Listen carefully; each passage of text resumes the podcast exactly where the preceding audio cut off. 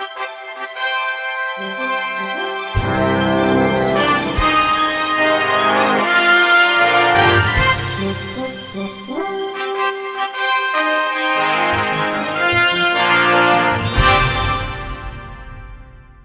청취자 여러분 안녕하십니까. 6월 넷째 주 주간 KBIC 뉴스입니다. 장애인이 특정 시설을 벗어나 지역사회에 함께 살아가도록 지원하는 근거를 담은 서울시 조례 제정안이 서울시의회 문턱을 넘었습니다.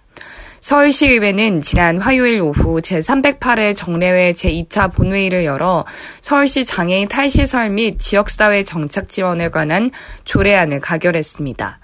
더불어민주당 서윤기 시의원이 발의한 이 조례안은 장애인이 장애인 거주시설에서 벗어나 지역사회에서 자립하고 비장애인과 어울려 살 수 있도록 지원하는 근거를 명시했습니다.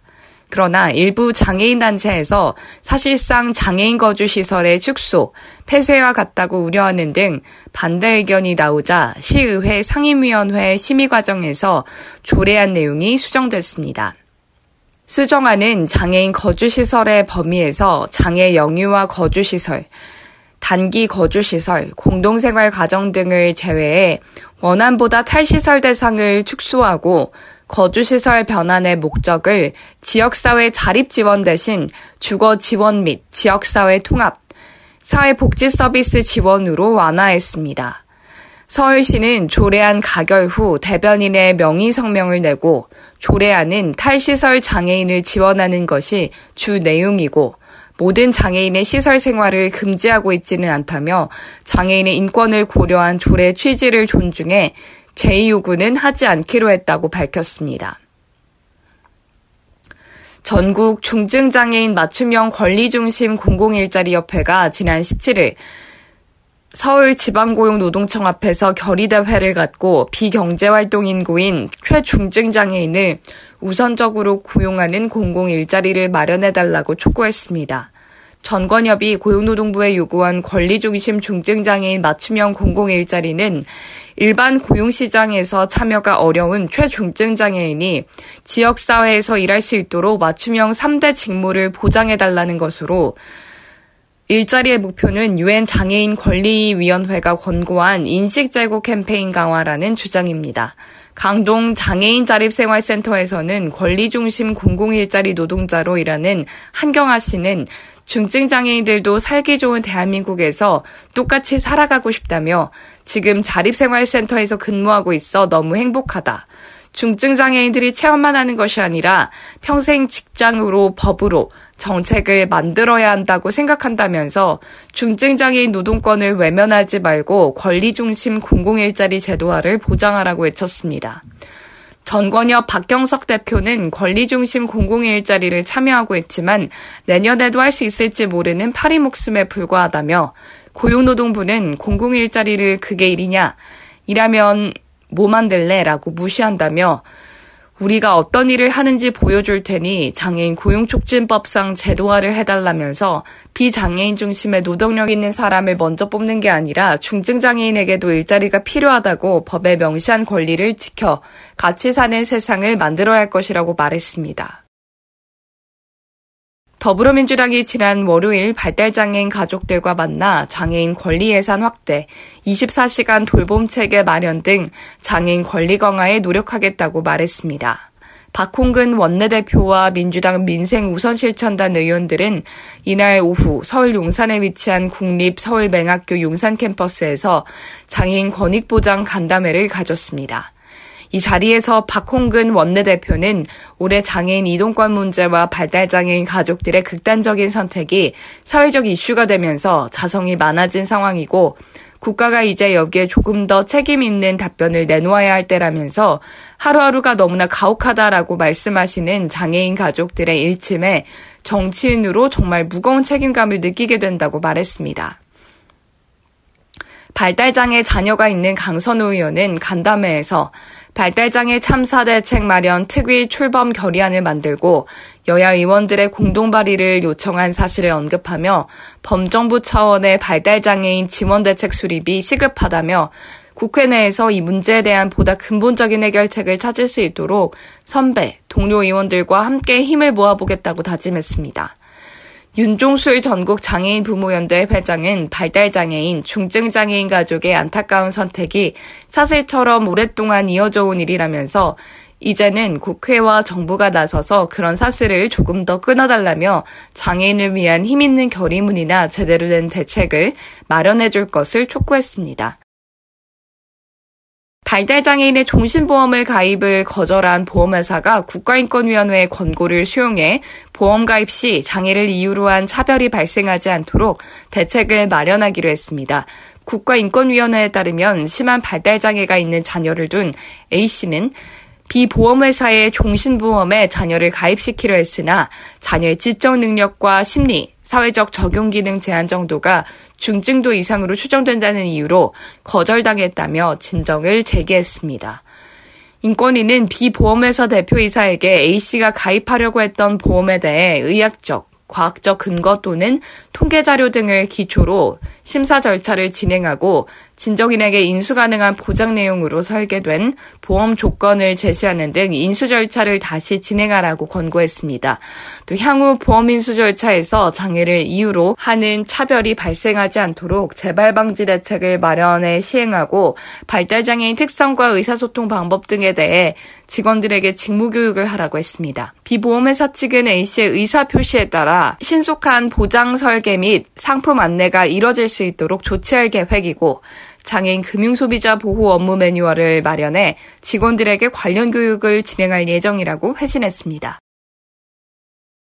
장애우 권익문제연구소가 지난 목요일 오후 10시 국가인권위원회 앞에서 기자회견을 열어 법무부가 잘못된 치료 감호 종료 결정으로 정신장애인을 사망케 했다고 규탄하고 법무부 장관을 대상으로 인권위의 치료 감호소에 대한 철저한 조사를 촉구하는 진정을 제기했습니다.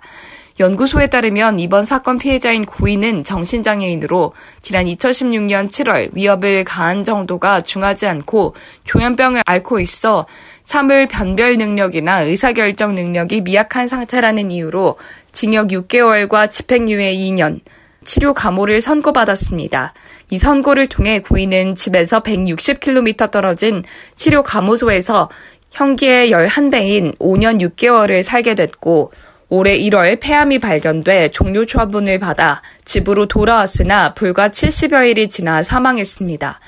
경기 장애우 권익문제연구소 이만결 변호사는 국가가 고인을 치료하고 보호하겠다는 이유로 치료 감호를 강제해놓고 폐암을 발견 이후 고인을 방치하고 내보낸 것은 내보낸 것은 심각한 생명권, 건강권 침해이자 장애인 차별 행위라고 비판했습니다.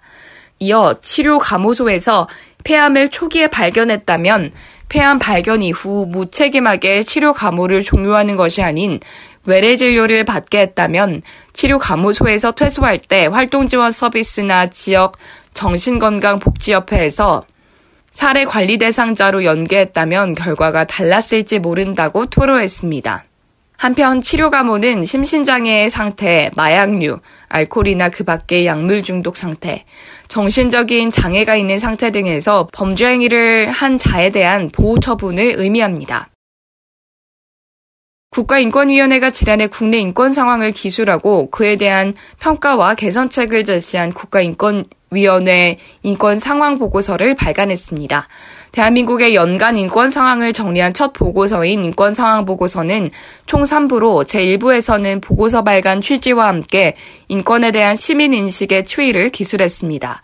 제2부는 지난해 주요 인권 상황 및 평가를 총 6개 장, 18개 영역, 66개 주제로 정리했으며 제3부에서는 우리 사회에서 그 의미와 중요성이 더욱 커진 인권의 원칙을 명시했습니다.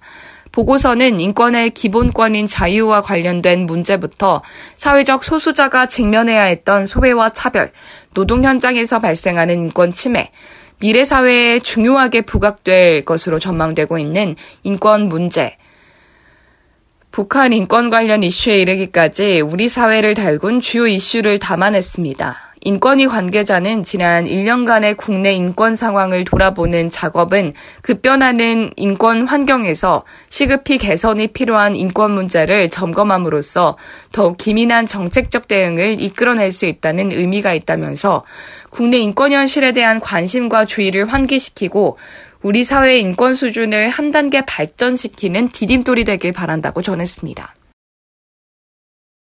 미국 뉴욕 지하철이 오는 2055년까지 전체 역사의 95%에 장애인을 위한 승강기나 경사로를 설치하기로 했습니다. 뉴욕타임즈는 현재 시각으로 22일 뉴욕 공중교통을 담당하는 메트로폴리탄 교통국 MTA가 장애인 권익단체들과 이 같은 내용으로 합의했다고 보도했습니다. 미국 의회가 지난 1990년 제정한 장애인 이동과 관련한 법에 따르면 1993년 이후 건설되는 공공 건물은 장애인의 이동권을 보장하는 시설이 설치되어야 하지만 110여 년 전인 1904년부터 운행을 시작한 뉴욕의 지하철역은 대부분 이 법의 적용 대상이 아닙니다.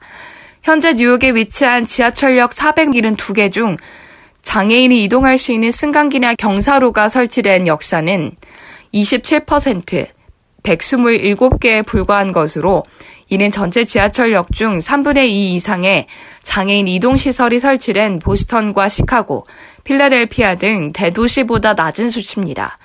MTA를 상대로 소송을 제기한 장애인 인권단체 측은 이날 합의에 대해 누구도 지하철에서 소외되지 않게 됐다고 평가했습니다. MTA는 2025년까지 81개 지하철역에 승강기나 경사로를 설치하고 2035년까지 85개 지하철역을 추가한 데 이어 2045년과 2055년까지 각각 90개 지하철역에 승강기와 경사로를 설치하겠다는 목표를 설정했습니다. 이상으로 6월 넷째 주 주간 KBIC 뉴스를 마칩니다. 지금까지 제작의 이창훈, 진행의 유정진이었습니다. 고맙습니다. KBIC